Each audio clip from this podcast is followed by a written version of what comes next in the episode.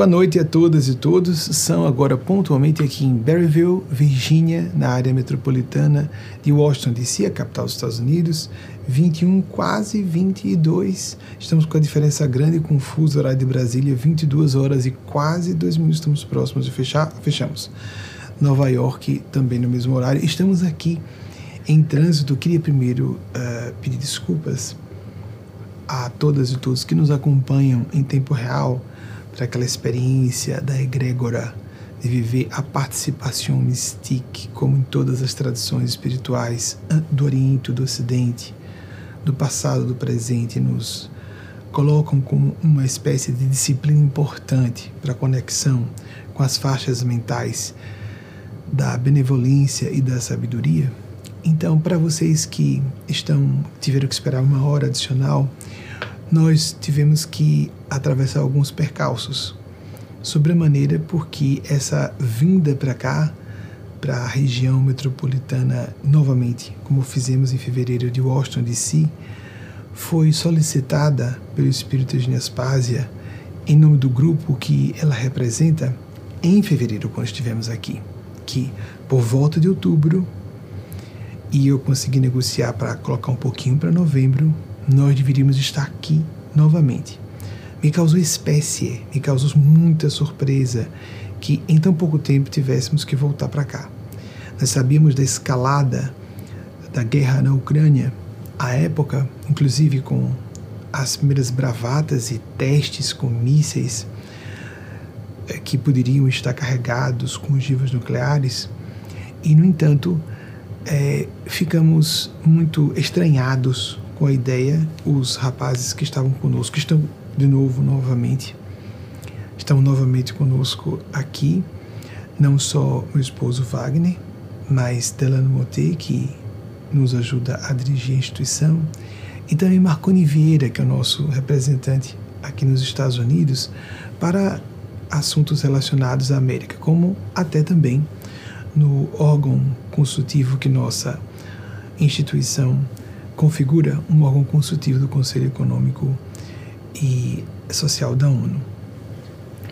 E por que foram esses percalços? Porque por percalços vocês receberam muitas e muitos aqueles que estão em nossas newsletters ou que entraram no horário habitual e viram um aviso em algum momento que nós não teríamos a preleção no dia de hoje.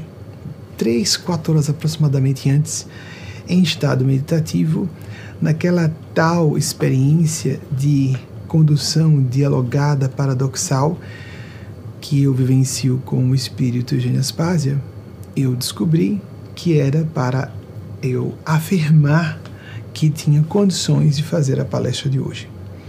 E por que é que ela pediu que eu falasse isso antes de abrir a pergunta de vocês? Eu vou abrir e continuar com o nosso método de perguntas ao vivo.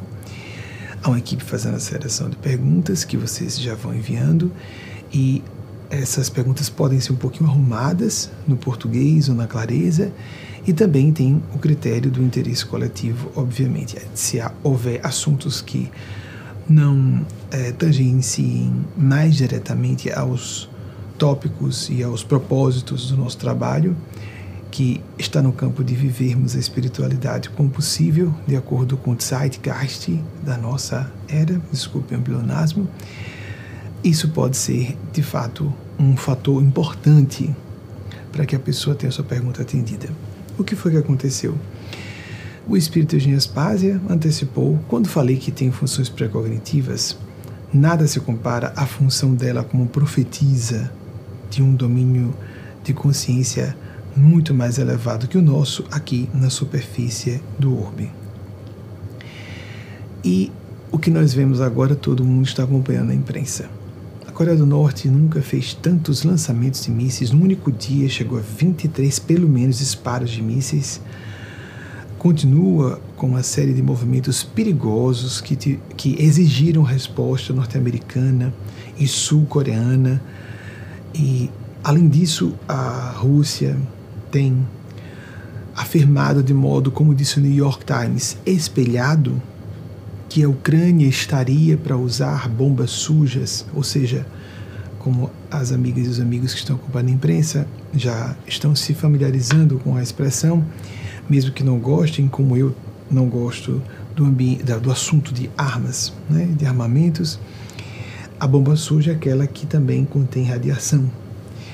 E a Rússia começou a dizer que a Ucrânia estaria se preparando para isso, para que, como lembrou o New York Times, no seu comportamento espelhado, ela esteja, esteja se programando para isso. E nós não podemos levar em conta de bravatas ou de blefes, como o próprio Vladimir Putin fez questão de asseverar diante das câmeras, porque eles andam lançando mísseis é, e ataques que sejam sobre uma usina nuclear na Ucrânia, o que põe em risco não só a população ucraniana, mas a europeia inteira, de acordo com o grau de radiação.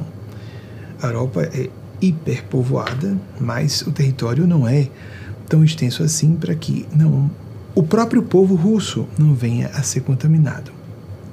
Então ela, como é próprio desses seres em frequências mais altas de consciência, tinha a antevisão que estaríamos uma nova, um novo pico, um novo clímax dessa crise nessa época. Mas e por que que o programa, palestra, aula, live que fazemos chegou a ser avisada? Eu cheguei a dizer, pedi à equipe que produzisse um aviso e desde ontem à noite estava tudo completamente certo de não fazermos a palestra de hoje. Só Eugênio Spazia me disse: se você quiser fazer a despeito das problemáticas diversas, e algumas eu vou apresentar a vocês, havidas, nós acompanharemos. E eu compreendi hoje à tarde que isso era uma provocação para eu dizer sim. Não parecia, no primeiro momento. Parecia uma gentileza, foi como eu interpretei. Pareceu uma, é, uma fraternidade, uma abundância de fraternidade. Tem uma expressão em inglês que acabei conhecendo aqui com os amigos, é, equivalente a abundância de cuidados. Então parecia que Eugênia estava numa abundância de cuidados. Cada idioma tem a sua maneira própria de nos ajudar a ter estruturas conceptuais ou maneiras de inteligir próprias desses idiomas. Isso os especialistas em linguística nos chamam a atenção.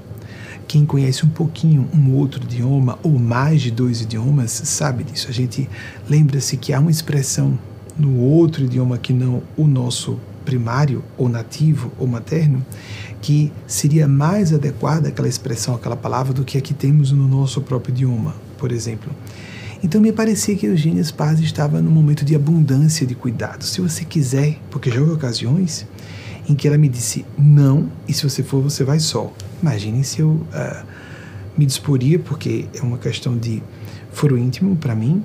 Esse trabalho eu nunca faço sem estar canalizando com todas as minhas limitações de ser humano, falível, sem estar canalizando esses seres, esses professores e professoras de um nível de percepção e sentimentos muito acima da média terrena e que, com muita honra e misericórdia para mim e para aquelas aqueles que se dispõem a se permeabilizar essas enxertias que nos catalisam os processos de desenvolvimento psicológico e moral, com muita honra e misericórdia, apesar dos meus filtros limitados, eu transmito o que eles desejem a partir de, por exemplo, provocações das perguntas de vocês, que basicamente é assim. É raro a gente começar de forma um pouco mais uh, prolongada, essa introdução prolongada, como hoje. Eles disseram: você começa, mas você faz a palestra, mas começa falando isso. O que que provocou eu vir para cá, vir para cá e o que causou a quase suspensão da palestra, que estava suspensa até poucas horas atrás. Em português falado a gente pode dizer atrás e o a, mas tudo bem, vamos tirar para arrumar melhor. Até poucas horas ou poucas horas atrás ela estava suspensa. E nós revertemos com autorização deles e delas. Esse conselho de professoras e professoras de uma faixa mais elevada de avaliação, de não só ajuizamento de valor, mas também de apontar com mais clareza, se não uma diretriz é, segura, mais objetiva, uma, um campo de balizas para que dentro daquele, daquela é, margem de liberdade, nós nos posicionemos de acordo com o nosso livre-arbítrio, de acordo com o que nosso discernimento estabeleça para que com liberdade hajamos ou nos posicionemos internamente, porque existem atitudes que são internas, ninguém vê, mas nós estamos escolhendo um, uma perspectiva de interpretação que pode não ser evidenciada, mas que nós sabemos é, é exatamente o campo sagrado da nossa consciência. Quando uh, vim para cá para trabalhar mediunicamente nessa época de crise, próxima à capital norte-americana, só solicitei isso, que ficasse um pouco mais distanciado de um apinhado urbano, como estávamos na cidade Ashburn, onde, onde ficamos. Era um condomínio de é, apartamentos, edifícios baixos, mas uh, um apinhado urbano. Eu pedi que ficássemos numa região rural, como eu prefiro, mas dentro ela estabeleceu o raio de distância em que nós deveríamos estar. Esses são aspectos operacionais dispensáveis de eu detalhar aqui. Disse o raio de distância que eu poderia, em que eu poderia ficar da capital norte-americana e estamos numa região rural, uma cidadezinha pequena, cercado de verde, para que eu possa trabalhar é, de modo mais livre sem intoxicações das mentes de pessoas em corpos físicos como nós, porque elas bombardeiam energia, ondas mentais na nossa frequência, e poder trabalhar com a outra faixa. Isso por limitações minhas. O gênio mediúnico, e não só gênio mediúnico, mas um gênio no campo moral do sentimento de Chico Xavier, conseguia trabalhar com o plano superior, com pessoas em toda parte em torno dele. Isso fica para manter, manter a sintonia com o plano sublime, se fica para pessoas trabalhando mediunicamente de maneira ostensiva, fica para a gente em um nível de santidade. Eu não estou nesse nível de santidade, caminho de iluminação, absolutamente. Posso ser uma pessoa responsável, tentando cumprir meus deveres, mas isso não é, é virtude, ou não deveria na Terra constituir virtude para ninguém, mas sim uma obrigação, não é verdade? À medida que fiz esse trabalho, já vinha fazendo, vindo de La Grande, Nova York, onde residimos, e onde fica o, a sede do nosso núcleo geratriz, vindo para cá, já comecei a ter problemas de somatização, trazendo para o corpo as questões mentais, psíquicas que não posso me nudenciar publicamente. Quando nós chegamos a um certo patamar de densidade nesse trabalho, o corpo, porque o sistema corpo-mente é indissociável, é um, é um, uma, um ser integrado. Enquanto estamos em corpos físicos, nós somos um contínuo, um corpo físico. O corpo físico começa a revelar problemas. E eu comecei a ter, já em La Grande, Nova York, antes, meses de, antes mesmo, perdão, eu falei do percurso, antes mesmo de sair de La Grande, Nova York, no percurso foi se acentuando. E aqui, piorou muito. Chegamos a uma. uma a, ficou. É, vou usar a palavra, uma agudização. Se eu ficar traduzindo português a português, vai atrapalhar o fluxo das ideias. Eugênia usa um português um pouco mais clássico, então vou deixar que ela e eles escolham. Uma agudização do processo. E esse processo se reflete em dores espalhadas pelo corpo, uma espécie de denominamos de fibromialgia mediúnica ou de origem mediúnica. As dores passeiam pelo corpo e às vezes fortes o bastante, apesar de eu ser me considerar relativamente resistente a dores físicas, psicológicas e morais, senão eu não estaria nesse trabalho. Mas quando eu percebo que a dor atrapalha a minha operacionalidade, uh, o cumprimento dos meus deveres, então não dá. Será que eu não vou conseguir ficar no meu eixo para traduzir corretamente o que a espiritualidade solicita que eu explane diante das pessoas? Estava tão forte e eu, obviamente, como chega o corpo, começo a fazer uso de analgésicos. Existem médicos da outra dimensão e médicos da dimensão de cá que acompanham isso. É, eu utilizando um certo analgésico específico que eu ministro a mim mesmo nessas ocasiões, no limite que a farmacêutica que produz esse medicamento autoriza e a dor continuava aumentando. Então não vai ser possível, eu não vou me concentrar corretamente. Agora a dor ficou branda nos, nas últimas horas antes de começar a palestra.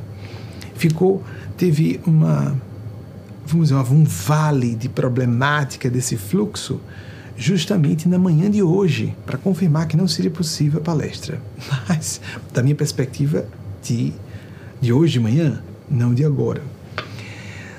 Então, essa fibromialgia que vamos dizer, porque a dor aparece às vezes na cabeça, às vezes nos membros, às vezes nas articulações, às vezes no, no ventre, no baixo ventre, às vezes em vários pontos ao mesmo tempo do corpo. De me desconcentrar, de nem analgesiado conseguir fazer meu trabalho e não adianta apelar para medicação mais pesada, porque a origem não é física. Então, eu paro as atividades, vou fazer preces, meditações, mas foi nesse momento que a carinha menos é, alegre é diz respeito a isso. Eugênia Spazia disse: fale sobre isso, confidencie-se publicamente. Abra confissão dos pecados que se fazia nas igrejas do cristianismo primordial. O que eu quero falar de confissão dos pecados nesse momento? Desde minha infância eu tenho um traço de rebeldia contra a dor que é muito comum. Por isso nós estamos falando do assunto aqui diante de vocês. De achar que a dor era uma coisa sem propósito. Há muitas pessoas que, por causa de dores incompreensíveis, tragédias de expressão coletiva, resolvem desistir de crer que Deus exista, como se aquilo que nós não compreendemos significa que porque a nossa limitadíssima capacidade cognitiva humana não processa, então logo Deus está errado ou Deus não existe. Essas absurdidades bem comuns, porque a fé existe exatamente para momentos em que mais precisamos dela, como esses. Mas, como nós seres humanos, isso vem desde o reino animal. Nós fugimos da dor, a dor nos avisa alguma coisa para ser corrigida e buscamos o prazer que no nível humano tem outros níveis de expressão, a satisfação de consciência, as vocações profissionais, os, as atividades de diletantismo, que, de lúdicas, de, de hobbies que a pessoa se sente, com que a pessoa mais se sente afinada, etc, etc. As pessoas com quem, ao estar com elas, nos sentimos melhor, isso tudo é muito natural. Mas, apesar de, do conhecimento do assunto, eu precisei viver na pele para facear essa minha teimosia. Numa certa ocasião, pouco depois dos anos, tem que ter sido entre o ano de 2000 e o ano de 2003, porque nós fazíamos à época as palestras presenciais dos domingos, elas se tornaram palestras nos domingos nesse período exatamente eram sábados, quando chegamos na Escola Técnica Federal de Sergipe, em minha cidade natal, Aracaju, onde meu avô materno é, ensinou. E uh, nós começamos nos sábados e passamos para o domingo naquela época. Num desses momentos, então, entre. Fiquei lá entre agosto de 2000 e agosto de 2003. Tem que ter sido nesse período, porque foi ali que aconteceu. Num certo momento eu estava com uma dor muito aguda. Eu sabia especificamente o dente que era. Odontólogos e odontólogas costumam dizer que não é comum que os pacientes digam é, minha dor é, está em tal arcada, dentro, pode, digamos, na, no maxilar inferior ou superior. Às vezes a pessoa não sabe nem onde está a dor. Normalmente eu costumo dizer em que dente há a dor e dessa vez eu sabia o ponto do dente onde estava a dor, especificamente, não que fosse algo visível.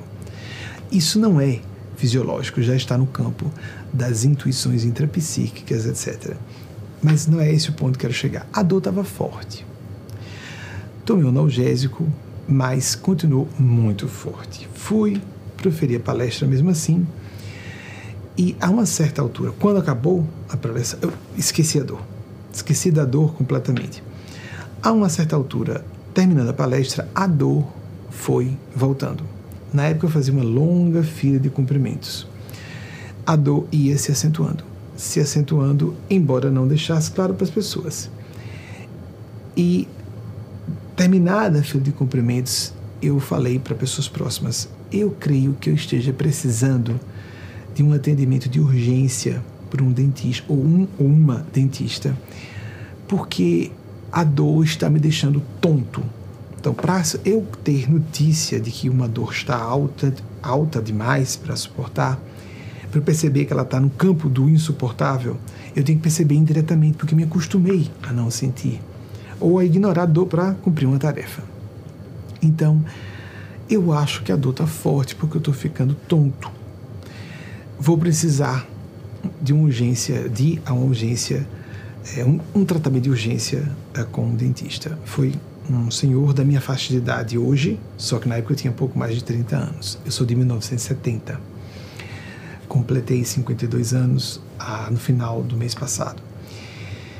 E uh, quando ele foi fazer uh, o exame de, uh, do, da minha, do dente específico, disse onde havia o problema, etc, etc, acompanhado de um outro dentista comigo, ele disse que se tratava de uma pulpite severa. A expressão foi essa. E quando ele disse, tratou, esse dentista que me acompanhava disse: Eu só vi uma pessoa passar por um quadro de pulpite severa e esse quadro era de uma pessoa que chegou numa cadeira de rodas urrando na urgência. A pulpite severa causa dores agudas demais. Como você, nesse paroxismo de dor, estava fazendo a palestra? Aí eu disse, porque eles ah, fizeram um trabalho de anal analgesia psíquica, é como presumo.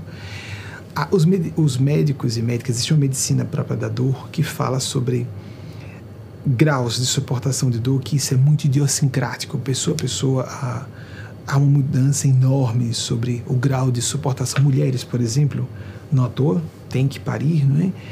Normalmente tem uma, uma. Como é que eu posso dizer, meu Deus? Uma margem, ou tem um pico, um nível de tolerância muito alto à dor, muito mais do que homens. Mas em termos de resistência física, nós homens costumamos ter mais resistência. As mulheres normalmente, em média, estou falando de, de, força física, força física e resistência. Pela última vez que li sobre isso, as mulheres costumam ter, a não ser que se treinem, 55% da força física, estou falando força bruta animal. Nós homens temos uma caixa óssea, uma estrutura óssea e muscular maior. Então somos mais próximos dos, dos símios, os macacoides, etc. É isso que eu estou dizendo. Não estou apresentando nenhuma superioridade masculina, ao contrário. Nós somos mais para trabalhos braçais, para a selva, para a guerra, e as mulheres para trabalhos mais refinados. Não precisam de força física, nem resistência física. Eu sou um feminista ardoroso, como vocês sabem, os que acompanham aqui. Mas, que eu me lembre, 55% da é, força do homem e tem 75% da resistência. Mas quando se fala em resistência, é quanto tempo está correndo? Algo do gênero. Mas para aguentar dor, ah, isso é sabido empiricamente como os homens são frescos para suportar dor, principalmente homens heterossexuais, né? Não se sabe por quê, mas é um fato. Já mulheres não.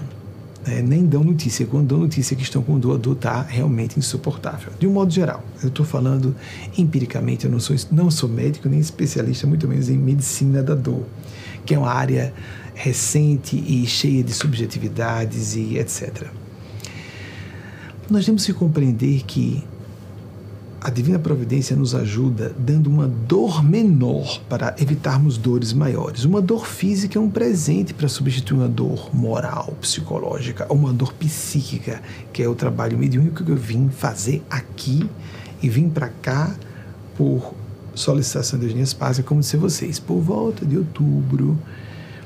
E, de fato, antes eu voltei a confirmar com ela, acredito que foi no início de setembro, porque nós agendamos com muita antecedência o aluguel eh, da casa em que estamos. Muito, muito mais antecedência do que em todas as outras ocasiões. Então, não sei se foi final de agosto, início de setembro. É mesmo para ir em outubro? É, eu, uh, para Washington DC, a região de Washington DC, sim, sim. Ela confirmou com muita segurança. Eu posso jogar um pouquinho mais para frente, por causa das eleições presidenciais, etc, etc, que eu julgava já de antemão que nós não íamos. O Brasil não ia vencer no primeiro turno, o Brasil só iria vencer assim que eu falo, viu gente? O Brasil venceu. É, o Brasil só iria vencer no segundo turno. Dá para jogar um pouquinho para frente para me concentrar aqui mesmo, no caso lá, em La Grande, Nova York. porque não há necessidade de estarmos próximos da capital americana para isso. Assim, pode ser feito. E nós viemos é, justamente agora, nessa, no meio dessa semana. A divina providência escolhe a situação mais leve, o karma menor dentre muito, muitas outras opções de é, enfrentamentos difíceis, desafios difíceis que nós precisaríamos facear. Então, que nós aprendamos a tornar mais. É, ela veio, a palavra veio, veio primeiro. Beleza, veio a expressão, acabei de falar, veio a expressão em inglês primeiro. De forma mais acurada, afiada a nossa percepção, só por causa de leitura, viu, amigos e amigas? Eu ando convivendo com nativos norte-americanos, nativos do uso do idioma, os que usam inglês é, como língua primária. Estou, sou um brasileiro lidando com brasileiros e brasileiras em território norte-americano a pedido da espiritualidade. Nunca tive projeto mesmo. Havia é, lampejos precognitivos de eu vir para cá e não me agradavam. Estou perto, estou residente, não agora, mas aqui estamos perto de Washington DC, residente é, na região metropolitana de Nova York, para ficarmos próximos da sede mundial da ONU. Ponto. Porque o trabalho de Eugênio e seus amigos e amigas tem essa proporção. Não por nenhum mérito ou crédito atribuível ou atribuíveis à minha pessoa. Bem, eu, eu pedi que fosse falado o mínimo possível a meu respeito e foi isso que era o mínimo que eu tinha que dizer. Era para apresentar com clareza para quem está assistindo ao vivo o motivo da dilação. Para completar, houve mudança de horário nessa madrugada aqui estamos com duas horas de distância, e é, não, não, é bem um horário de inverno, seria uma forma de dizer um horário de inverno, né? que parece que é o horário geofísico correto, eles passam a maior parte do ano, eles e elas aqui, eu, eu junto com eles e elas, né? os norte-americanos e norte-americanas, no outro horário de maior economia, para propiciar maior economia de consumo de eletricidade. Mas fizemos a mudança hoje, nós geralmente temos uma hora só, não é? E a partir de hoje, exatamente, nós expandimos. Esse foi um dos motivos que também ajudaram para completar a problematizar mais ainda o início da nossa palestra, a, a despeito de já ter decidido fazer ao vivo. Não é agradável ficar se autobiografando, mas é isso aí. Não é simples, não é fácil. Se até dor física existe, tem. Tem muita dor física. Dor psicológica, dor moral, de se expor demais, não é? Tem que falar o que a maior parte das pessoas não gosta que se fale. Por exemplo, das percepções mediúnicas ou de fenômenos espirituais místicos precognitivos. E muita gente tem isso e não fala para ninguém, para não passar de doido de mentiroso ou doida de mentirosa. Só que eu faço esse trabalho, eu fui chamado a isso, estou atendendo.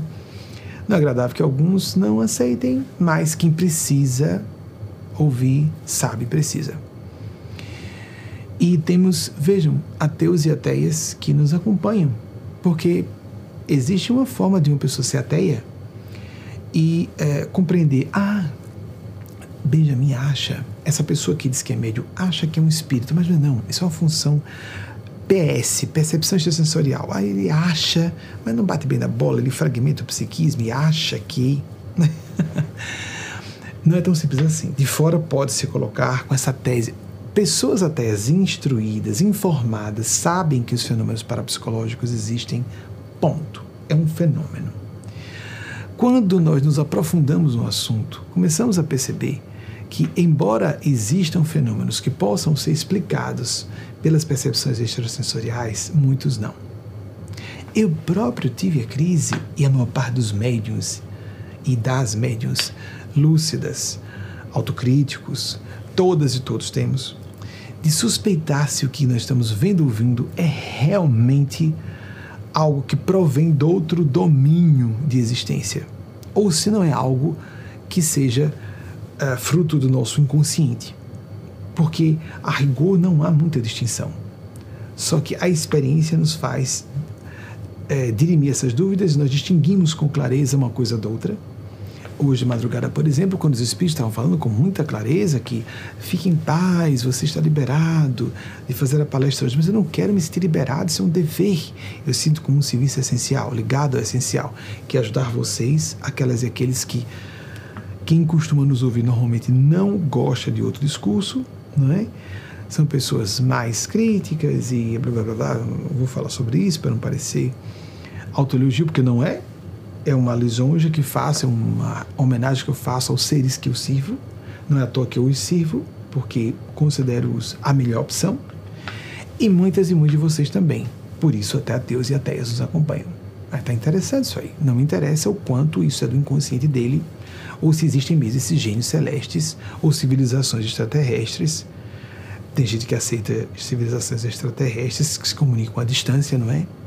telepaticamente por recursos tecnológicos ou psíquicos fora da nossa compreensão, mas não, não, não admitem que só como umas ondas de Wi-Fi e Bluetooth, por exemplo, em torno de nós, existem seres por aqui. Mas já falam de ETs interdimensionais também. Ok. Seja como for, eu creio que tudo isso exista. Tudo isso existe. E também aqueles que já portaram corpos físicos como nós e que atualmente não portam e continuam não só vivos, vivas e lúcidos e lúcidas, mas mais do que nós estamos, porque o nosso cérebro físico é muito limitado, é um cérebro animal.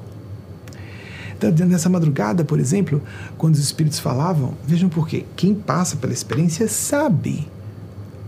Muitas pessoas não acreditavam em nada. Dr. Ibn Alexander fala no seu livro, ah meu Deus, agora eu não me recordo, é, uma, uma prova do céu? É isso mesmo? foi publicado no início da, da década passada, aos 10 anos aproximadamente. Então, o Dr. Ibn Alexander era um neurocientista de prestígio, passou por uma experiência quase morte, ele próprio, mas antes ele dizia: Ah, isso nada disso existe, é um absurdo, está tudo no cérebro. Até ele próprio ter experiência e dizer: Não, não está tudo no cérebro, eu sei que, o que, que eu vivi. Inclusive porque teve uma meningite gravíssima que deixou o cérebro completamente disfuncional. Não poderia nada estar acontecendo no cérebro durante sua experiência de quase morte.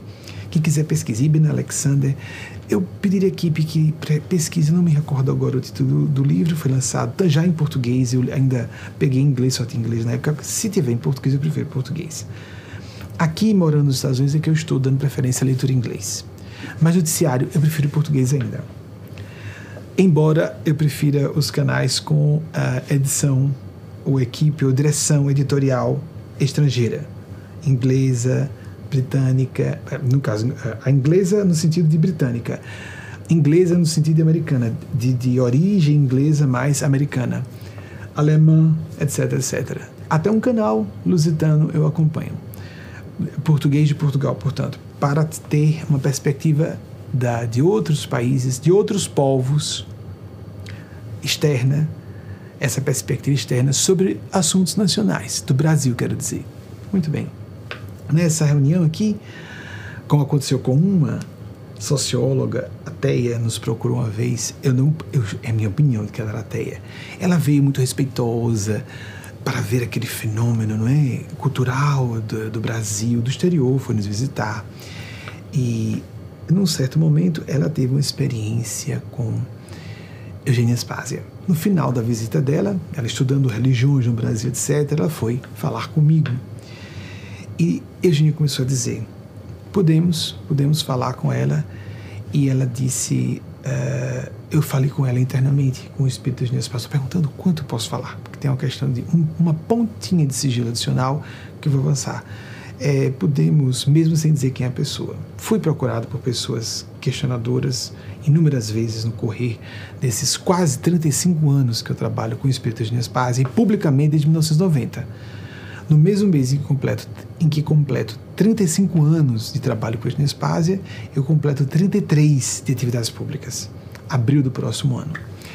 Então, é, inúmeras vezes eu fui abordado por pessoas que não acreditavam em nada, essa estava muito respeitosa. E num certo momento a gente começou a falar. E uh, fluente é uma pessoa de língua inglesa nativa. E Eugênia começou a dizer: Eu gostaria de falar diretamente com ela. E eu disse: Mas Eugênia, eu não perco a consciência. Raramente eu perco a consciência. Eu perco em alguns minutos, alguns segundos breves e volto. É o correto. Ficarmos lúcidos, hiperlúcidos e não inconscientes. Esse é o treino correto. Abrirmos as percepções, temos um contato com a hiperrealidade e não restringir as percepções. E num certo momento Eugênia pediu, eu gostaria de falar diretamente com ela, gostaria de falar diretamente com ela. Mas, mas uh, e dizendo em inglês. Mas meu inglês é muito pobre, Eugênia, falei com ela. Isso tem muito mais de 10 anos, sem entrar em detalhes, mas tem mais de 10 anos. É ruim hoje o meu inglês, imagine naquela época. Mas Eugênia, e eu no Brasil, sem usar em momento nenhum, não me incomodava com isso, estava preocupado, era com estar no foco de afiar as percepções mediúnicas. Gente, para falar inglês tem em toda parte. Metade do mundo fala inglês, né? Não necessariamente como idioma materno, mas é, a falança, eu fiz uma, uma. Não é uma metade, não. É mais ou menos um terço. Não precisa fazer essa pesquisa, não. Isso é fácil verificar na internet. A quantidade de falantes da língua inglesa que são nativos, nativas ou que falam como segunda língua. É o, o idioma mais falado do mundo, mas por causa. Logo em seguida vem o mandarim, por causa dos nativos. Muito bem. Uh, e uh, eu não fazia questão de treinar, não praticava, ainda hoje não pratico, eu só leio. E ela disse: Eu quero falar diretamente com ela. Disse, Mas Eugênia, vai ser horrível, porque para falar você fluentemente com ela, eu preciso perder a consciência. Para quem conhece o fenômeno mediúnico, sabe que é assim que se faz para um outro idioma ser utilizado. Eugênia, não dá. E ela ficou pedindo, pedindo, dê uma passividade maior, por favor. Eu quero falar com ela, eu quero falar com ela e ela incorporou. Eu autorizei, eles pedem licença, ou seja, plano maior não fazem sem nossa autorização. E ela não só falou com ela fluentemente inglês, seria uma bobagem. Alguém poderia ah, dizer, ah, ele acreditando que Eugênio existe, inconscientemente ativou as regiões do cérebro, onde está a memória do inglês, que a gente estuda assim no, Brasil, né? na escola. Hum, foi assim que eu estudei inglês, só na escola, não, nunca fui para cursos de inglês. Então, aquele inglesinho bem elementar mesmo. E ela então, embora eu lesse, sim, ler em inglês eu leio desde a casa de 20 anos, porque certos assuntos que me interessam só se obtêm é, em inglês, para é, acompanharmos as descobertas de ponta. E então, às vezes, eu li inglês dessa forma. O, a questão não foi que ela falou só inglês. Ela foi falar de assuntos que só ela sabia. Eventos que aconteceram com uma pessoa. Disse quem era a pessoa e essa pessoa que era, essa acadêmica, que foi só estudar o fenômeno cultural daquela, daquele grupo religioso diferente, não é? Ficou tão impressionada que ela não questionou a existência de Eugênia. Ela foi questionar como é que ela sabia. ela ficou dizendo durante todo o percurso em que a levamos de nossa residência até a casa da amiga onde ela estava hospedada, que compõe a nossa organização Movimento, essa que a hospedava, durante todo o percurso, dizendo várias vezes, de forma monocórdia, ela não tinha como saber. Ela não tinha como saber. Em vez de dizer, você, Benjamin, não tinha como saber, foi tão real para ela. Ela ficou tão estupefata, estúpida, que ela não questionava a existência de Eugênia, mas como ela podia saber por ignorância do fenômeno espiritual, que é claro que se é um ser numa frequência mental muito alta, tem acesso a todos os nossos sigilos. Amigos, amigas, não há sigilo a que elas e eles não tenham acesso. Não significa dizer que passem para mim, por exemplo. Não, não, não. Ali foi uma circunstância especial em que ela julgou que poderia abrir apenas para aquela é, cientista e para Delano, que fez mesa mediúnica comigo. Eugênia pediu que ele ficasse presente. Estava tudo sendo gravado por ela, pela cientista, e uh, Delano fazendo trabalho de mesa mediúnica, a sustentação, como se fala, meu kardecista, inclusive, embora não sejamos ligados ao meu kardecista e sejamos desligados de todas as religiões formalmente organizadas desde dezembro de 2008. Amigas e amigos, com isso, então o que eu ia dizendo de madrugada, antes de abrirmos a primeira, a primeira deve ser a única pergunta de vocês. Na madrugada de hoje, tem esses fenômenos incríveis. Né? Eu tive que falar em outro idioma e ela falou com uma pessoa que me era estranha, eu não conhecia a intimidade dessa moça. A Eugênia falou sobre um assunto que ela não tinha aberto com ninguém. Era um evento que aconteceu com uma pessoa e disse qual foi a pessoa. Pode ser algo extraordinário assim ou algo simples. Aqui, por exemplo, com Wagner, meu esposo, Delano que, e Marconi, que trabalham, amigos e irmãos, os quatro aqui num momento de mesa mediúnica, tão natural como estou aqui, comecei a falar sobre o que os espíritos pediam para dizer a eles. Como estamos aqui desde eh, a madrugada de quinta-feira passada. Então já aconteceram alguns eventos assim nessa madrugada, foi mais acentuado porque eles queriam conversar sobre esse assunto da palestra ser feito ou não. As reações deles são mais de rir.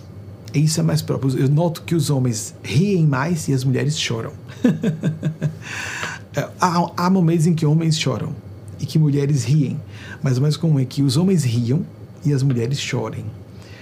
O que eu quero dizer com isso? É porque eles falam de alguma coisa que mesmo nós estamos no ambiente, mesmo estando no ambiente íntimo, todos da mesa sabem que ninguém, me incluindo, poderia saber. Como, por exemplo, Delano gosta de tocar o piano, ele usa fones de ouvido, é um piano eletrônico, né, para não incomodar ninguém. Então, durante a sua, a sua, Hoje, quando você estava ao piano, lhe veio tal pensamento, tal lembrança da sua infância. Então, o que acontece muitas vezes é um, um, um instante de surpresa feliz, de riso, porque sempre nos assombra, não é? Incrível, como estão vendo tudo. E quando toca um assunto mais sensível, a pessoa se emociona.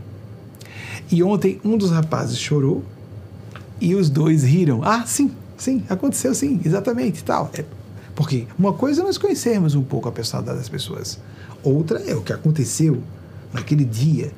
Nos pensamentos, eles falam muito sobre pensamentos, sentimentos, assuntos de prece. Muitas vezes eu conheço quais são os dramas que a pessoa está vivendo naquela época e eles tocam em outro assunto, aquilo que eu não conheço, aquilo que eu não estou sabendo o que aconteceu para justamente evidenciar. É um mimo do céu, não é necessário. Nós não criamos convicção na, na existência do mundo espiritual por esse meio. Porque nós podemos correr para a alternativa de explicação do fenômeno de telepatia inconsciente. Né? Mas isso nos uh, dá uma, uh, um colorido à fé lúcida extraordinária. Né? Então, dito isso, terminei. O, o, o suspiro fundo foi. acabou. Parei de falar sobre os fenômenos que ocorreram comigo até hoje, de, de quarta-feira principalmente para cá, e mais ainda de fevereiro para cá. Ah, o apocalipse não vai acontecer agora. Nós vamos entrar muito mais no processo de apocatástase, que é a a libertação e a salvação de todos os seres, que fala-se muito de Apocalipse, não se pensa no conceito de apocatástase, que é a redenção de todos os seres. E haverá muitos problemas. Quem é mais jovem vai acompanhar. Há problemas ecológicos que vão, nós temos problemas climáticos que vão se agravar mais ainda por um tempo, né? A Terra vai, sal, vai ser salva, essa civilização terrena vai ser salva. Não é bem a Terra, a civilização humana na Terra mas é um custo que depende do uso do livre-arbítrio de indivíduos e coletividades. Vamos então abrir para a pergunta que tenha sido selecionada como a prioritária pela equipe que está fazendo essa triagem agora.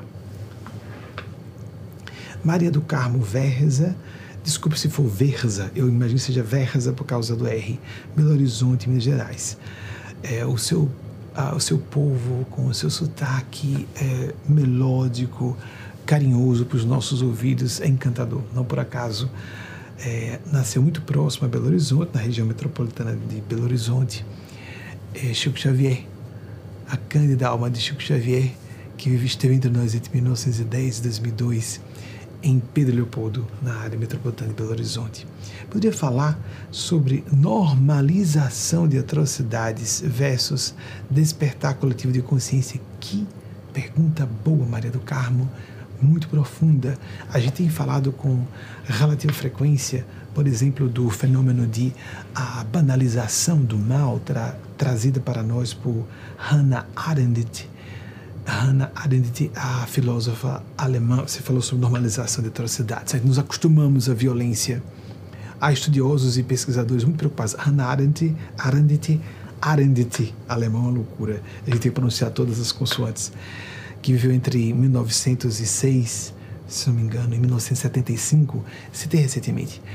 É uma filósofa alemã de origem judia. Ela trouxe esse conceito e nós vemos hoje pesquisadores desde 2018 para cá mais preocupados com a violência, inclusive na tal indústria do, do entretenimento adulto que está se inclinando como se fala, não é? Da pornografia na internet para a brutalidade, a violência, até o incesto. Né? Há pesquisadores preocupadíssimos com isso, porque as pessoas estão tornando isso um vício e o vício pede sempre algo mais. Há diversas denúncias de tortura de atores e atrizes pornô. Então, é, não vamos entrar nesse, assunto, mas vemos isso também em escala coletiva. Nós não nos incomodamos. Por exemplo, um dos três rapazes, nessa nossa conversação à noite, falava de madrugada, é, logo após nós fazemos a prática do Evangelho diária, porque na nossa organização nós fazemos a prática do Evangelho diariamente, e depois os Espíritos começaram a conversar conosco e nos liberaram para uma conversação fraterna. Então, um deles me falou alguma coisa durante essa conversação do horror da Coreia do Norte, que é uma população completamente isolada, isso é publicamente conhecido, e, meu Deus, e a comunidade internacional autoriza isso, não é?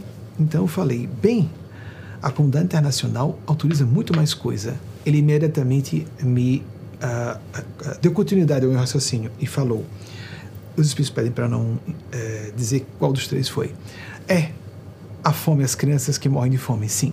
Aproximadamente 6 mil, a, estimativa é, varia de acordo com as fontes, mas por volta de 6 mil pessoas e, e crianças entre elas morrem por decorrência, por enfermidades ou problemas decorrentes da inanição ou subnutrição. Todos os dias são milhares de crianças. Eu me lembro de um estudioso que falou que morre uma criança de fome a cada cinco segundos para dar uma ideia da média, a cada cinco segundos morre uma criança de fome no mundo. E nós sabemos disso. Internacionalmente, os governos dos países ricos sabem disso. E não há mobilização para nada. E não é à toa que a Europa, século sobre século, vive horrores de guerras. Mas o que é isso, meu Deus? Pois é, a Europa riquíssima que poderia ter resolvido isso há séculos. Na verdade, como centro do mundo no correr do último milênio, pelo menos dois últimos milênios, não é? Se considerarmos a Europa Mediterrânea, Roma Antiga, Grécia Antiga, então recuamos a uns dois, dois milênios e meio aproximadamente, século de Péricles, século V a.C., onde estavam entre nós grandes gênios como o próprio Péricles, Aspásia de Mileto, Sócrates, etc. Aspásia de Mileto, o espírito de Aspásia entre nós, por isso o Aspásia. E a mestra de Sócrates em retórica e em todos os outros assuntos. Para quem quiser aceitar, quem não quiser acreditar, não tem importância. O fato é que a Europa, que pelo menos os últimos dois mil anos é centro do mundo, é claro, alguém pode questionar que no primeiro milênio não foi tanto, né? não é, tirando Roma antiga, Grécia antiga, mas o milênio da Idade Média, o tal do milênio de obscurantismo medieval, mas a, o pessoal Oriente Médio estava avançando em astronomia aritmética nessa época. A China avançou muito nesse período. Mas no último milênio, com muita certeza, com muita segurança e poderíamos dizer uma espécie de unanimidade histórica, a Europa é o centro do mundo. E mesmo assim, horrores aconteciam. Epiteto, por exemplo, que eu já citei algumas vezes aqui, 50 a 138 da nossa era, isso eu comentei nessa madrugada inclusive com as datas, sugiro que é muito raro nas conversas íntimas.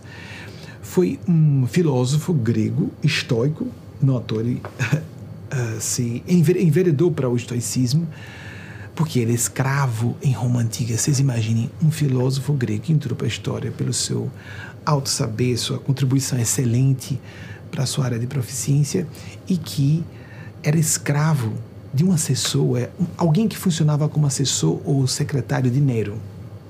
Pois bem, Epiteto era escravo. Então a Europa que vive esses horrores era o início desse milênio, ah, desses, desses, dessa era cristã, né, entre 50 e 138, e 138 da, do nosso calendário gregoriano cristão.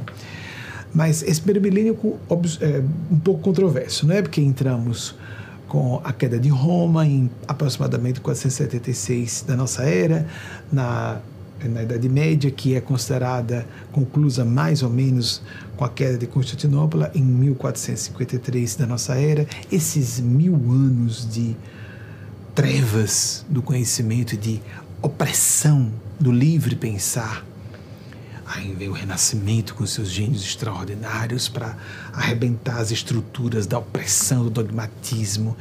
Tanta gente ficou ateia por causa disso, até hoje tem muita gente ateia por causa disso, de as religiões serem dogmáticas, doutrinárias e opressivas, em vez de serem libertadoras, porque a verdadeira espiritualidade liberta as consciências, não permite jamais atitudes reacionárias, atrasadas. As pessoas precisam se lançar para frente e para cima, viver a sua espiritualidade com solidariedade.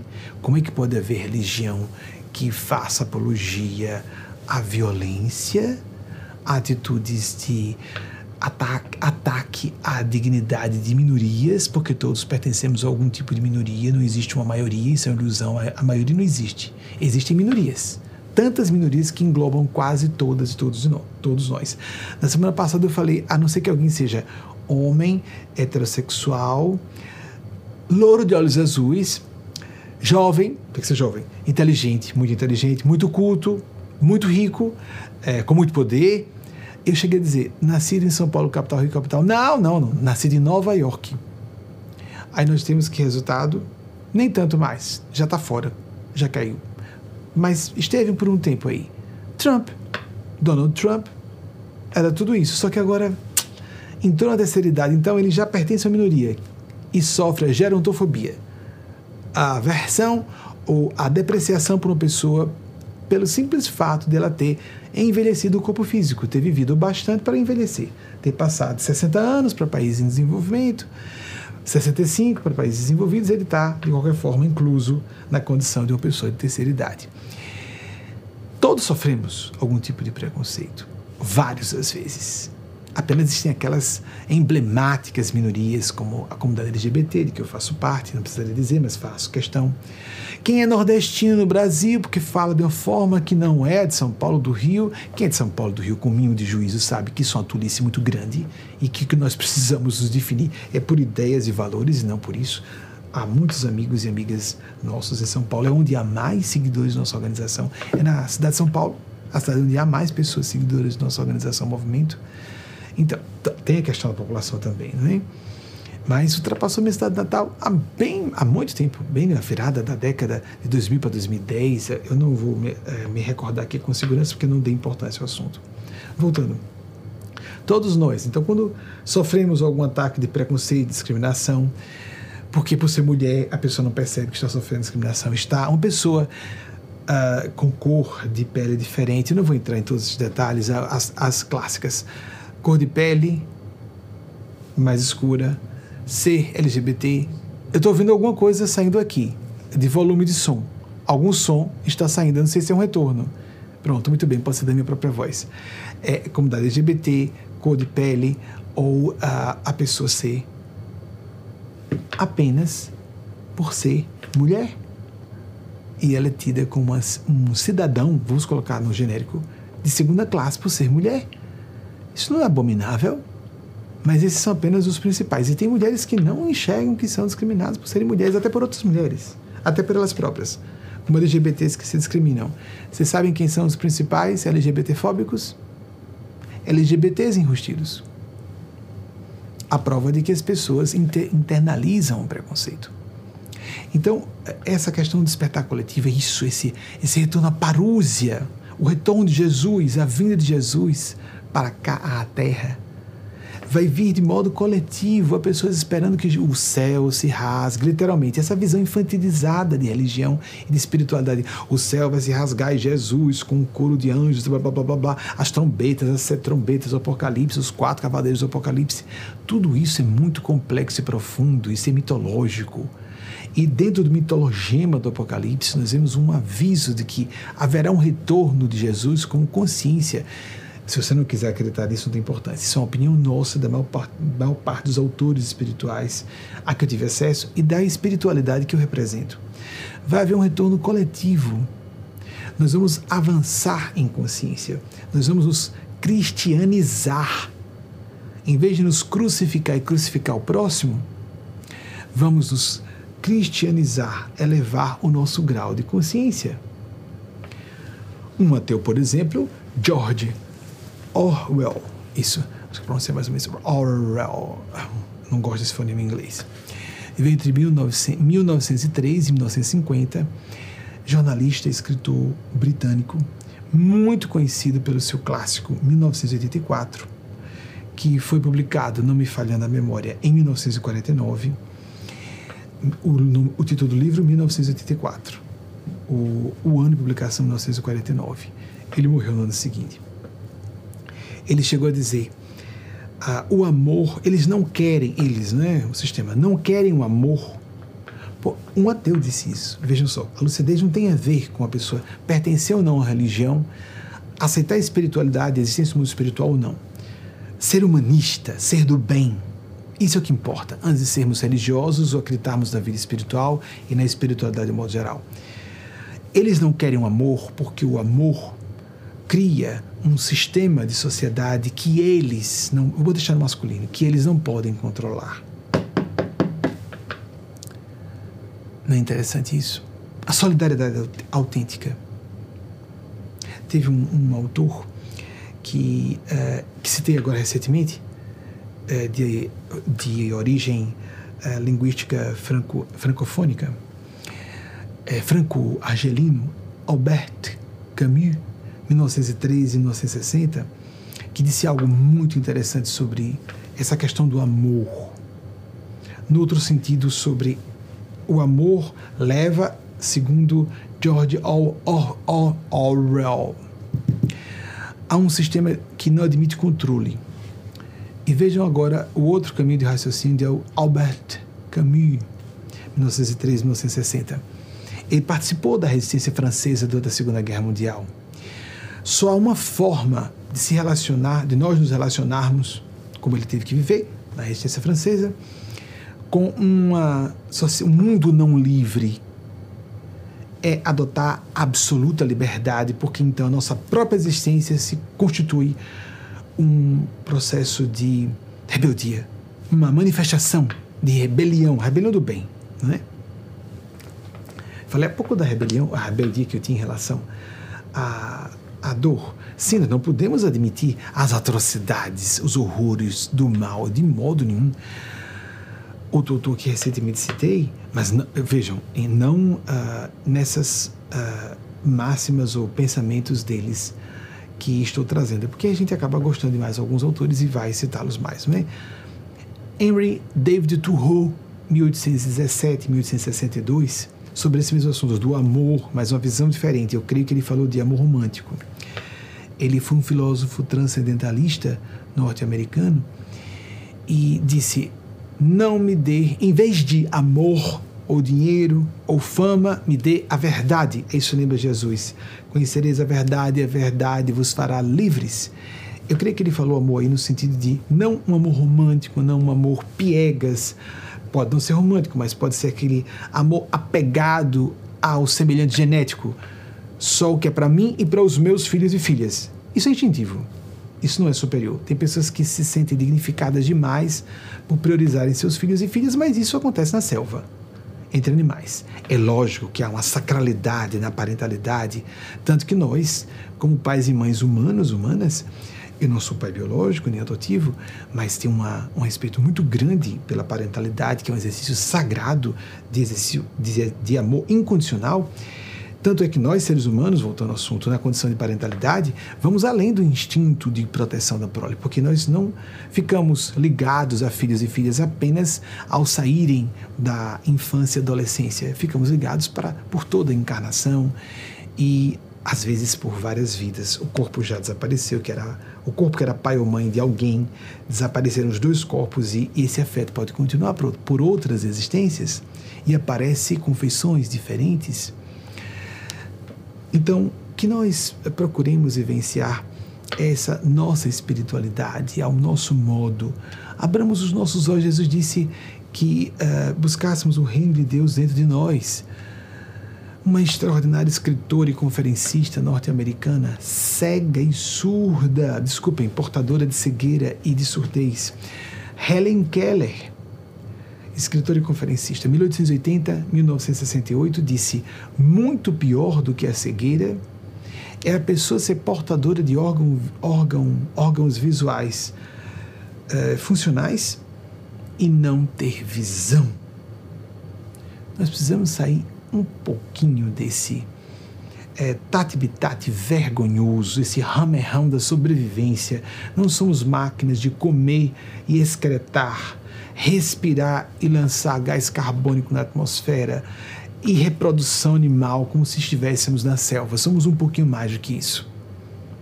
Até mesmo para pessoas que não acreditem em religião ou espiritualidade. Nós somos, nós consumimos ou produzimos arte, por exemplo, arte de qualidade que está comprometida nesses dias em termos da, uh, da mídia, ou pelo menos para a massa.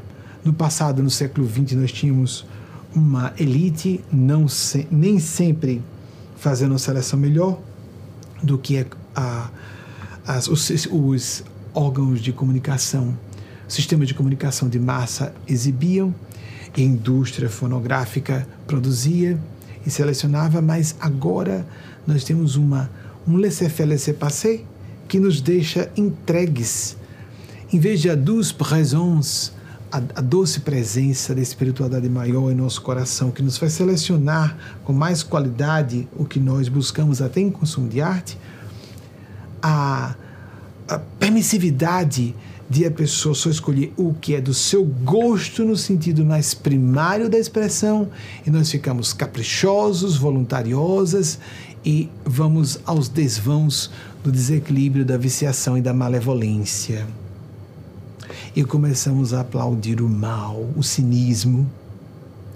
Existe o ceticismo que nos, nos leva a lapidar as nossas convicções e a limpá-las de crendices supersticiosas mas existe a necessidade de termos propósito a viver. Espiritualidade, em última análise, é propósito a viver.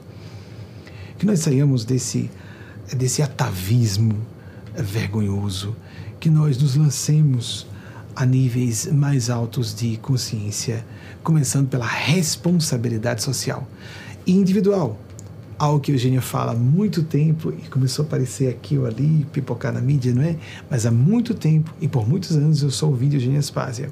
Primeiro, sua máscara de oxigênio para que você depois possa colocar em outra pessoa. Se você não estiver bem, não vai poder ajudar outra pessoa, porque senão você desmaia e as duas pessoas podem ter problema de asfixia numa câmara, uh, por exemplo, lá. É uma câmara, não é? Que pode sofrer despressurização as cabines, eu digo a cabine para passageiros né, dos aviões, eles explicam, né? Primeiro sua máscara de oxigênio, porque se você, se não for dito isso, uma mãe vai querer botar a primeira máscara na sua criancinha, não é ao lado, mas ela, se a criança desmaiar, a mãe põe sua máscara e se a criança desmaiar, logo em seguida recobra os sentidos e a mãe pode colocar a máscara da criança ou de uma pessoa na terceira idade que seja muito querida. Primeiro, colocar a máscara em nós próprios, para não desmaiarmos, para que depois possamos ajudar outra pessoa. E graças a Deus isso vai se seminando, algumas ideias vão sendo propagadas, porque essa é, eu consumo a literatura da área há muitos anos e por muitos anos nós dissemos isso até que começou a se generalizar. Temos algumas ideias no correr dos anos. Programa em rede nacional, durante 2001 a 2004, depois foi em rede nacional de novo em 2007, 2009, depois em 2010, 2012 e depois ficamos só nas redes sociais. Estamos com um trabalho há muito tempo, acompanhado por muita gente influente há muito tempo. E não tem importância de que não passe disso, porque nós não estamos fazendo um trabalho popular e temos, temos consciência, não celebrando isso, que quanto mais pessoas alcançassem esse conhecimento libertador de atavismos do dogmatismo religioso, ou da condenação do negacionismo espiritual. Existe negacionismo científico, mas existe também o negacionismo da transcendentalidade, que é tão prejudicial como a repressão da sexualidade. Não só Eugênia Spaz e seus amigos e amigas, autores que falam isso no mundo físico também, inspirados pela mesma faixa da sabedoria, que não precisam ser médios ostensivos ou médios com funções mais ativadas para perceberem isso.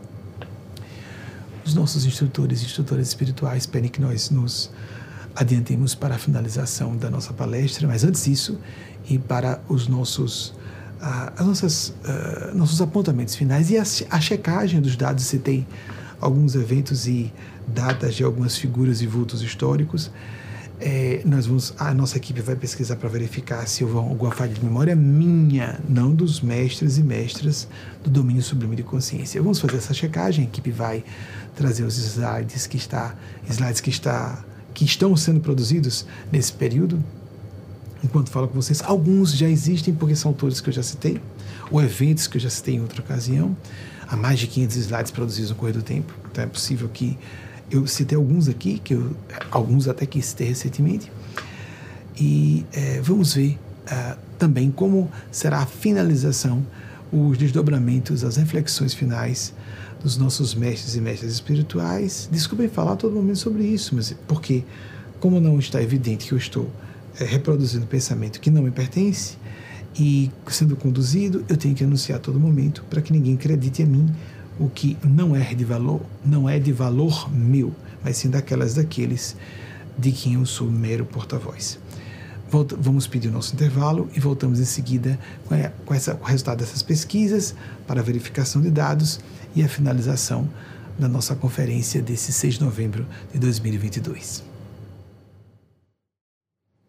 Aqui em Berryville, Virgínia, na região metropolitana de Washington DC, capital americana, são agora pontualmente 21 horas e 14 minutos, equivalente em 21 e 15, acabou de virar.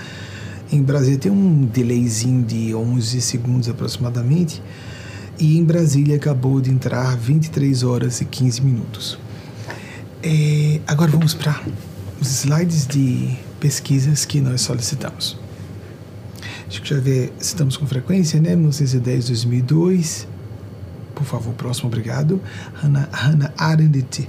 A pronúncia tem que ser todos os, todos os fonemas, especialmente as consoantes. É de 1906 a 1975, né, da filósofa alemã de origem judaica. Origem, a próxima, por favor, obrigado. Epiteto 50, 138, filósofo grego estoico. Próximo, por favor. George Orwell, é interessante, né? É, nós somos muito discriminados pela nossa linguagem latina e a gente não percebe que tem algo estranho no inglês, né? Muita vogal e pouca, pouca consoante, né?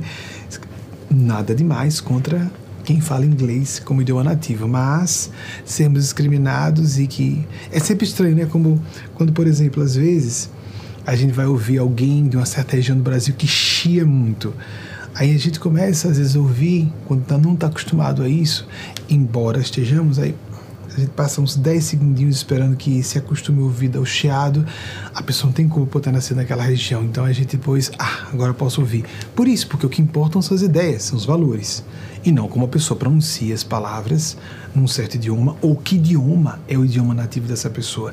Ela pode ter mais mérito se ela nasceu num lugar que não seja um centro de inteligência e alcança um alto nível de proficiência ou de excelência internacional. E não o contrário, não é? Porque se a pessoa nasce num grande centro e não se torna grande, ela tem mais demérito e não mérito. Não é isso? Como os preconceitos são irracionais? Porque são pré-concepções. São concepções a priorísticas, por isso absurdas, irracionais, pouco inteligentes, pouco maduras, definitivamente pouco espirituais. Então, George Orwell, Orwell. Eu sei que ninguém vai se ofender aqui, não é? Estou falando de nós valorizarmos o nosso português. Em 1913, 1950, só sobre isso. Tem um momento em que Carmen Miranda, que nasceu em Portugal, mas se identificava de coração como brasileira, Carlos Miranda, vamos voltar mais. Sei que recentemente vocês já colocaram aqui. 1909, mais ou menos a geração dele. 1909 e 1955. No meu entender, morreu de tristeza. Um, infarto fulminante, um colapso cardíaco, um, uma, um problema cardiopático grave. Bem, às vezes há mesmo questões orgânicas que favoreceram, mas ela pareceu morrer de tristeza. Num certo momento, eu vou pedir que o pessoal bote um link que é fácil encontrar no YouTube, no clássico, uh, é de 1941. Ela está cantando Rebola Bola em português, com a sua voz encorpada. E logo em seguida ela vai cantar uma música em inglês. Mas quando ela vai cantar em inglês, ela começa a fazer uma voz esganiçada e agir como uma palhaça ao dizer eu detesto falar em inglês. Ela era fluente em francês, em português, que era o idioma dela nativo de alma também por ser brasileira de coração, ela dizia que o nascimento dela foi um, acidente geográfico e Ao falar inglês, ela fala inglês. Aí tem que falar com sotaque, porque ela tem uma habilidade tão grande que podia falar sem sotaque. Então, ela forçava, os diretores exigiam, então ela falava como uma palhaça, esganiçava a voz e fazia-se de ridícula porque ela se sentia ridículo ter que falar inglês. Nós brasileiros e brasileiras temos que ter mais autoestima, não é? Essa, esse complexo, como se fala no Brasil, tem uma pessoa que usa muito, um, essa síndrome de vira-lata, nós brasileiros e brasileiras temos que sair disso, não é? Valorizar nossas origens, ou então a pessoa que é do Nordeste começa a falar com um ti, um di, começa a pronunciar como se fosse de outra região. Bom, seja autêntico, seja autêntica. Eu convivo com pessoas, com menos pessoas é, de origem do Nordeste do que do Sudeste do Sul. Aqui nós temos, é, eu e Wagner somos nordestinos, mas Marconi é do Sul, É do Sudeste. A gente nem ouve o sotaque de ninguém. Só se prestarmos atenção. Ah, Delano é do Rio. Ah, Marco é do Rio Grande do Sul. Não prestamos atenção a isso. Oh, nós estamos em outro nível de preocupação, de valores, de prioridades. Os nossos filtros de avaliação das pessoas devem ser relacionados à ideia e ao serviço que ela presta, às ideias e aos serviços, ao bem comum que a pessoa presta. Não é? Ou somos mais limitados que isso, ou limitadas que isso? Próximo, por favor. Pedi que botem, por favor, então o link desse vídeo se não acharem, me perguntem depois. Em que ela canta o rebola bola, acelerando cada vez mais a velocidade do canto. Ninguém consegue cantar com ela dessa forma. Enquanto dançava, enquanto cantava, ela atuava e logo em seguida vai cantar em inglês, parecendo uma. Permitam, desculpem, não vai parecer. Uma patachoca falando. Mas ela se fazia de palhaça ao usar o inglês nós brasileiros e brasileiras, às vezes, aqui há pessoas que se envergonham da origem brasileira, até falando com brasileiros, querem falar inglês com outro brasileiro, outra brasileira. Vocês acreditam nisso? Isso é uma feiura moral, amigos e amigas. Isso é uma negação de sua. Ao negar a sua origem, uma pessoa está querendo fraudar quem seja, de onde vem e para onde vá. Não é bobagem isso. Isso tem fundo moral psicológico de maturidade, de autorrespeito, de dignidade de si. E quando nós respeitamos a própria dignidade, nós podemos respeitar a dignidade do outro. Amar ao próximo como a si mesmo, disse Jesus. Não é bobagem que eu estou falando. Não, não é nada de fútil, ao contrário. Fútil, é superficial e pode ser diabólico pelos seus desdobramentos exatamente quando nos odiamos e por isso não poderemos amar ninguém se nós não nos respeitamos, não respeitaremos ninguém por conseguinte. É uma lei psicológica, não só espiritual, como disse Jesus, amar o próximo como a si mesmo, porque ele, essa, essa regra não aparece só em Jesus, aparece em outros luminares da humanidade. O que Jesus deu de extraordinário foi o último mandamento: amai-vos uns aos outros como eu vos amei, dando a vida pelos seus amigos.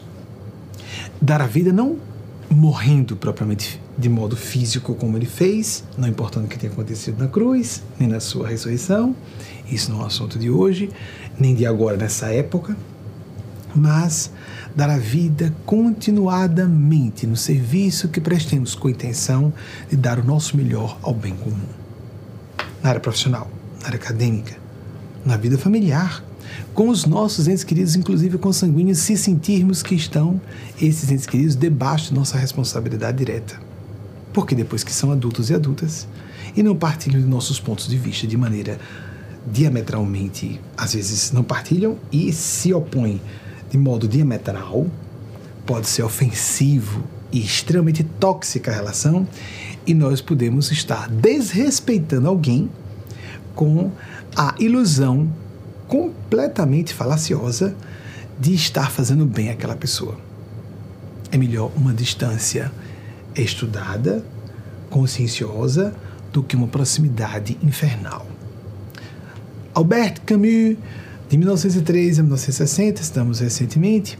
Próximo, por favor. Henry David Thoreau, origem francesa, né? O Thoreau de 1817, 1817 a 1862, também é um transcendentalista, filósofo transcendentalista. Ele era discípulo de um, Ralph Waldo Emerson. Então, outro aí, acho que é fácil de encontrar porque eu citei recentemente, 1903 a 1882, Gênio Extraordinário, o ensaio, já falei aqui a vocês, não é? Porque recomendo mesmo, o ensaio sobre a lei de compensação. E o ensaio de, eu estou falando de Emerson, de, de, de Halvaldo Emerson, não de Turro. Turro é responsável pela, pelo conceito da desobediência civil, que foi celebrizado por Mahatma Gandhi 1869, 1948 e Martin Luther King Jr., 1929, 1968. E tô dando trabalho de hora para vocês, né? Mas vocês têm aí, ó, que eu citei recentemente, todos eles, nas últimas semanas ou meses. Amigos, essa bobagem de data é bobagem mesmo, mas é uma ilustração correta. No meio acadêmico, se faz citação a pessoas. Então, um criou a ideia, a desobediência, desobediência, desobediência civil, brilhante, foi um insight fora de série, e essa palavra em português, é do inglês para português, é difícil de traduzir, normalmente é introvisão mesmo, mas foi algo de é, mind-blowing, aquela coisa que explode a mente, algo de extraordinariamente é, causa uma expansão de consciência, de percepção fora do normal. Então, a ideia foi dele, e só um século depois, um conterrâneo dele estaria aplicando, o uh, Martin Luther King Jr., e um pouco menos de um século por Mahatma Gandhi, uh, durante o metade de um século, né? 50 anos aproximadamente depois, Mahatma Gandhi já estaria aplicando a ideia originalmente uh, captada de planos mais altos por Thoreau. Então, o ensaio de Emerson sobre a amizade é encantador e sobre a lei de compensação. A lei de compensação lembra um pouco a lei de retorno, mas é algo complementar. Não é a mesma coisa mesmo, definitivamente não é. Compensação é a divina providência nos trazendo compensações para nossas limitações. Para ver o dinamismo de polos, de pares de opostos, polos em que o dinamismo da vida pode se estabelecer. As energias criativas e transformadoras podem se estabelecer, como por exemplo a lacuna estranha, misteriosa que eu sentia na infância e brincava sem saber que podia estar machucando pessoas, não é? Buscando uma mãe perfeita, então eu dizia que queria somar algumas características de minha mãe biológica, com algumas características de uma tia materna, com características de minhas duas avós, a paterna e a materna, com características de uma tia biológica que não era, perdão, uma tia casada com um tio biológico paterno, ainda mais com uma tia-avó paterna. E procurando e procurando até que, ouvindo Mireille Mathieu, nascida em 1946, encarnada até hoje, a namoradinha eterna da França, ouvindo LPs de Mireille Mathieu, no final dos anos 70, eu tinha que me esconder para chorar. Porque aquela voz feminina em francês me remetia à minha mãe, a verdadeira mãe. Porque Eugênia Spazia, por mais de uma vez, e na sua última encarnação, usou o francês como idioma primário embora na última mesmo ela usasse um dialeto da cidade de Lourdes e depois foi se alfabetizar em francês. Mas ela usou por mais de uma vez o francês e é o idioma mais caro ao coração dela. É muito comum em nossas atividades aparecerem é, pessoas falando em francês quando baixam, pessoas sem corpos, né? Abaixam a vibração e começam a precisar falar para se comunicarem entre si, para que se possam comunicar. E é comum ouvirmos, extraordinariamente aqui ouvimos em inglês? Mas raramente, e acontece o contrário também. Já vi espíritos zombando do nosso sotaque. Tem amigos e amigas, como disse Shakespeare, há mais mistérios entre o céu e a terra do que posso imaginar. Nossa van filosofia, vamos colocar assim para nós. Então, seguindo adiante, a próxima pesquisa, por favor. Helen Keller, 1880 a 1968. Obrigado, ela é escritora e conferencista. Próximo, por favor. Uma Prova do Céu é o título que eu estava tentando lembrar. Dr. Ibn Alexander, não sabia desse terceiro. Ano de lançamento, eu achava que tinha uns 10 anos, isso mesmo, 2012. Tive que pegar em inglês, depois aqui tive a tradução. Foi na nossa primeira vinda para cá. Ontem nós completamos 10 anos do primeiro evento que nós realizamos na sede mundial da ONU. E fazíamos todos os anos, até que em 2018 nós passamos, desde agosto de 2018, como com o seu nome, razão social, o nome jurídico da nossa instituição, Sociedade Filantrópica Maria Nazaré, é esse nome que existe lá. Se a pessoa for pesquisar, é isso que vai descobrir. Então, não é o Instituto Salto Quântico, é o nome fantasia. Com o seu nome jurídico ou a sua razão social, Sociedade Filantrópica Maria Nazaré, nossa organização Movimento se converteu em órgão consultivo do Conselho Econômico e Social da ONU, em caráter especial, é, concedido a organizações de porte internacional desde 2018. Não é algo tão simples, eu vejo como algo que veio de outro plano, porque, por exemplo, recentemente, é, uma certa organização de peso, não posso dizer, levou 10 anos tentando adentrar e entrou debaixo de controvérsia nessa condição. Não é? E, como disse Belly Treg, que é uma das nossas amigas aqui do, do núcleo dos Estados Unidos, é, houve um silêncio sublime e um delegado da ONU questionou e apenas o magistrado bateu o martelo. Silêncio sublime. Na hora daquele, aquela avaliação, em 3 de agosto de 2018, ali é, a instituição. Isso é só uma, um símbolo terreno de glamour para a terra e muito distintivo, um distin, de muita distinção, de muita nobreza, digamos assim. Embora a ONU não tenha o poder que poderia ter, que deveria ter, mas que atualmente, se tivesse mais, seria corrompido. a terra e seus problemas. A civilização humana terrena e nossos enormes problemas morais. A ONU é a semente do governo único mundial, para quem quiser acreditar. Por isso tem que crescer em influência política, em poder de lei sobre os povos aos poucos, para não se degradar. Vamos então, mas ah, o mais importante é o que existe no plano sublime. O mais importante são os endossos celestes, os endossos divinos. Por favor, coloquem o link na descrição. Por favor, o próximo, próximo slide. queda do Império Romano em 476, e foi que começa, termina a Antiguidade, inicia-se a, a Idade Média, segundo a maior parte dos historiadores. Próximo, por favor. Queda de Constantinopla, 1453, a maior parte dos historiadores, mais convencionalmente considerando a história convencional, 1453, a queda de Constantinopla marca o fim da Idade Média, o início da Idade Moderna. Nós estamos na Idade Contemporânea que também é assinalada convencionalmente por, por historiadores e historiadoras até com a queda da Bastilha em 14 de julho de 1789, que é a, a data principal dos eventos que se espalharam por vários anos da Revolução, que constituem a Revolução Francesa. Então, já sai mais um slide, mas eu já citei, não deve ser problema vocês pesquisarem para colocar aqui a queda da Bastilha, 14 de julho de 1789, que é então marca o início da nossa era a contemporânea, que eh, encerra, portanto, a Idade Moderna com o, o renascimento sob maneira das cidades-estado italianas, a Florença, eh, Nápoles, Gênova, etc. E os, aqueles grandes gênios lá que estavam reencarnados, Michelangelo, Leonardo da Vinci, etc. E mas, bem, não é o assunto de hoje, espere que eu prossiga. Próxima, próximo slide, por favor, por causa, por causa do horário, principalmente. 1984, livro de George Orwell, lançado, eu não sabia a data do dia e, e mês, mas 1949, lançamento do famoso 1984, que se converteu em filme, etc, etc, etc. E fala sobre o Big Brother, que eu não sei se está acontecendo nos dias de hoje. Ele teve uma televisão não Big Brother como programa de TV, não, gente.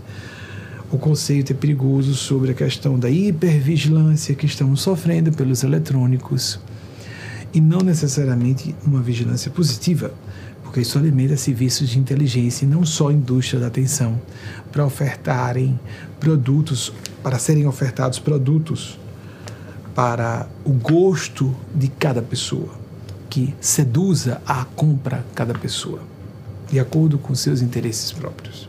Vai muito além disso. Não vamos tocar nesse assunto agora. Seguindo, por favor. Rebola Bola de 1941 é um filme, não é? E vai aparecer o um link para vocês para esse vídeo rápido, é fácil encontrar na internet, em que ela canta o Rebola Bola acelerando de forma extraordinária. Eu acho que eu já cheguei a um mês atrás, mais ou menos. Esse A e atrás depois é só porque é português falado, viu, gente? Por escrito não pode. Então, estou à vontade porque eu estou falando com vocês livremente, como se estivesse na sala de estar de vocês, um bate-papo informal. Palestra significa isso, conversação, não é? Então, 1941, próximo, por favor. Ralph Waldo Emerson, de 1803 a 1882, muito bem. Próximo, por favor. Mahatma Gandhi, 1869 a 1948, próximo, por favor. Luther King, de 1999 a 1968, próximo, por favor. Mireille Mathieu, ainda conosco, desde 1946, que esteja conosco por mais tempo. Ela continua com a voz linda. Próximo, por favor. Ah, tem uma, uma correção. Eu, quando eu citei recentemente, eu citei o, o, uma música que muito é do meu agrado para a questão do fenômeno mediúnico, Le Premier Regard d'amour. E eu disse de l'enfant. É porque na letra fala de o primeiro olhar de uma criança, de l'enfant.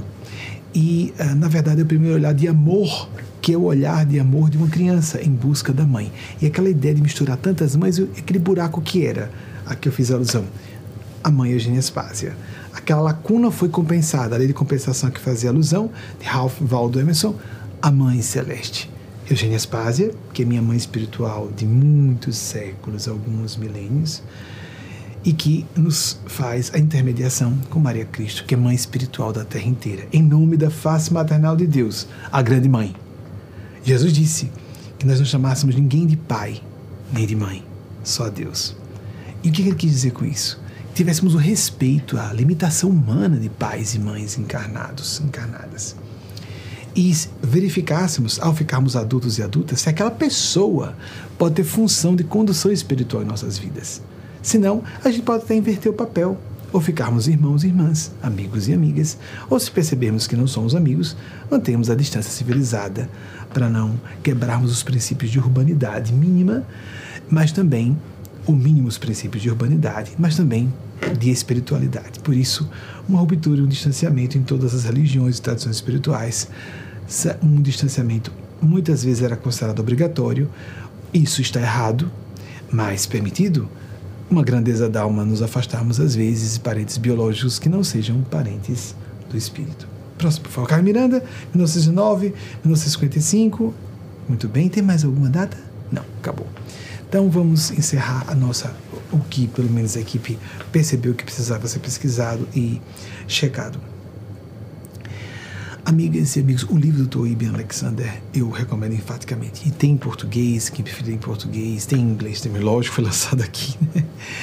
E que a, a espiritualidade maior abençoe cada uma e abençoe cada uma e cada um de vocês. A espiritualidade maior, a queda da Bastilha, 14 de julho de 1789, que dá início aos fenômenos, ou marca principalmente. Lembremos aquela história, gente presa política é gente condecorada.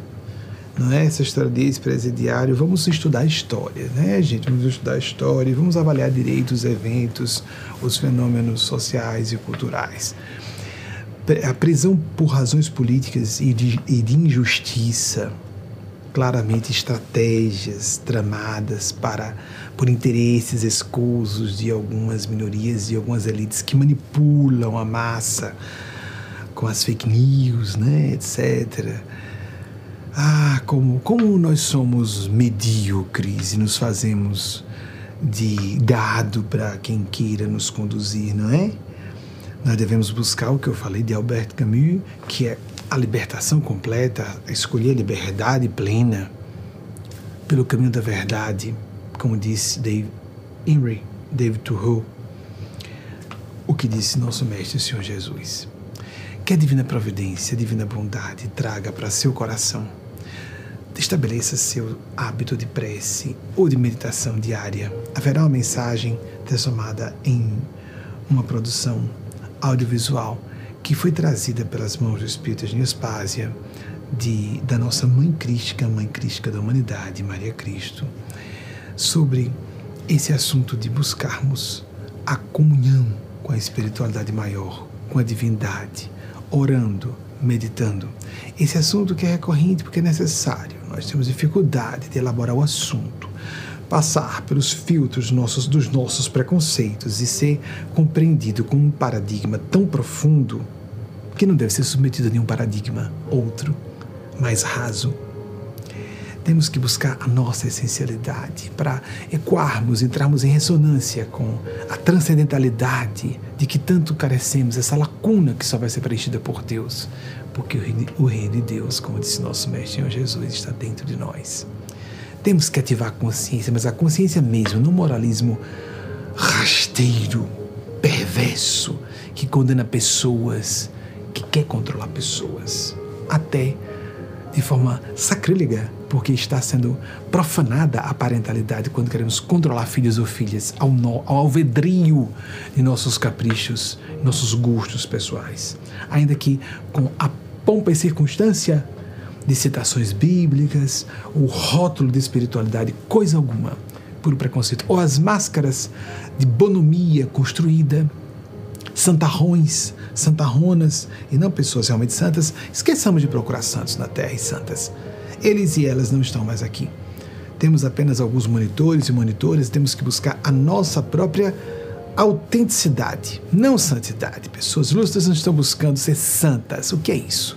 Santidade sanidade psicológica, alguns autores americanos falam muito sobre isso. Em vez de buscar santidade, vamos buscar sanidade psicológica por meio de uma busca de sermos mais responsáveis, proativos, proativas, resilientes, transformadores de nós próprios, nós mesmas, para que, ao nos curarmos, pudermos ajudar a que outras pessoas escolham ser curadas por si mesmas.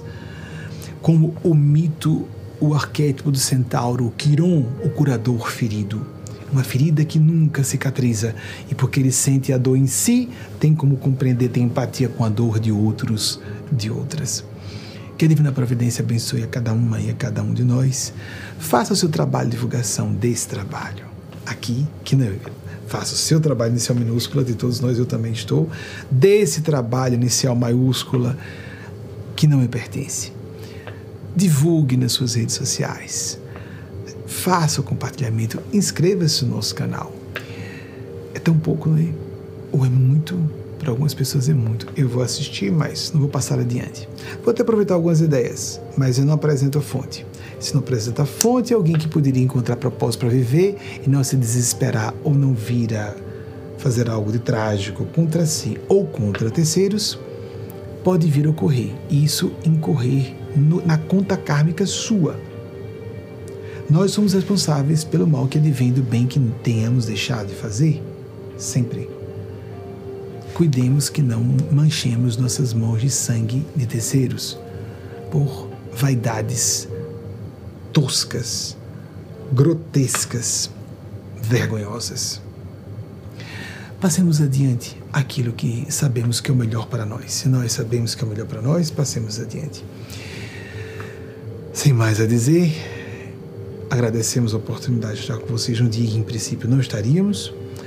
Nos coloquemos todos nas mãos da espiritualidade sublime, os espíritos santos de Deus, se você for seguidor, seguidora de uma religião convencional cristã, o próprio Espírito Santo de Deus, anjos, ETs, gênios celestes, almas coletivas, tudo isso é real, tudo isso existe mas principalmente temos que ser conscienciosos, judiciosas e procurarmos estabelecer diretrizes mínimas do pensar sensato, sentir com boa vontade, para agirmos com responsabilidade social. O mais profunda e continuamente que possamos viver. Um beijo no coração de cada uma e cada um de vocês, um beijo fraterno e assim seja para essa vocação de bênçãos para todas e todos nós, nossos entes queridos e projetos pessoais. Até a próxima semana, de se a Divina Providência nos autorizar. Ainda estaremos aqui por mais duas semanas e meia, por mais dois domingos, se não estou enganado agora.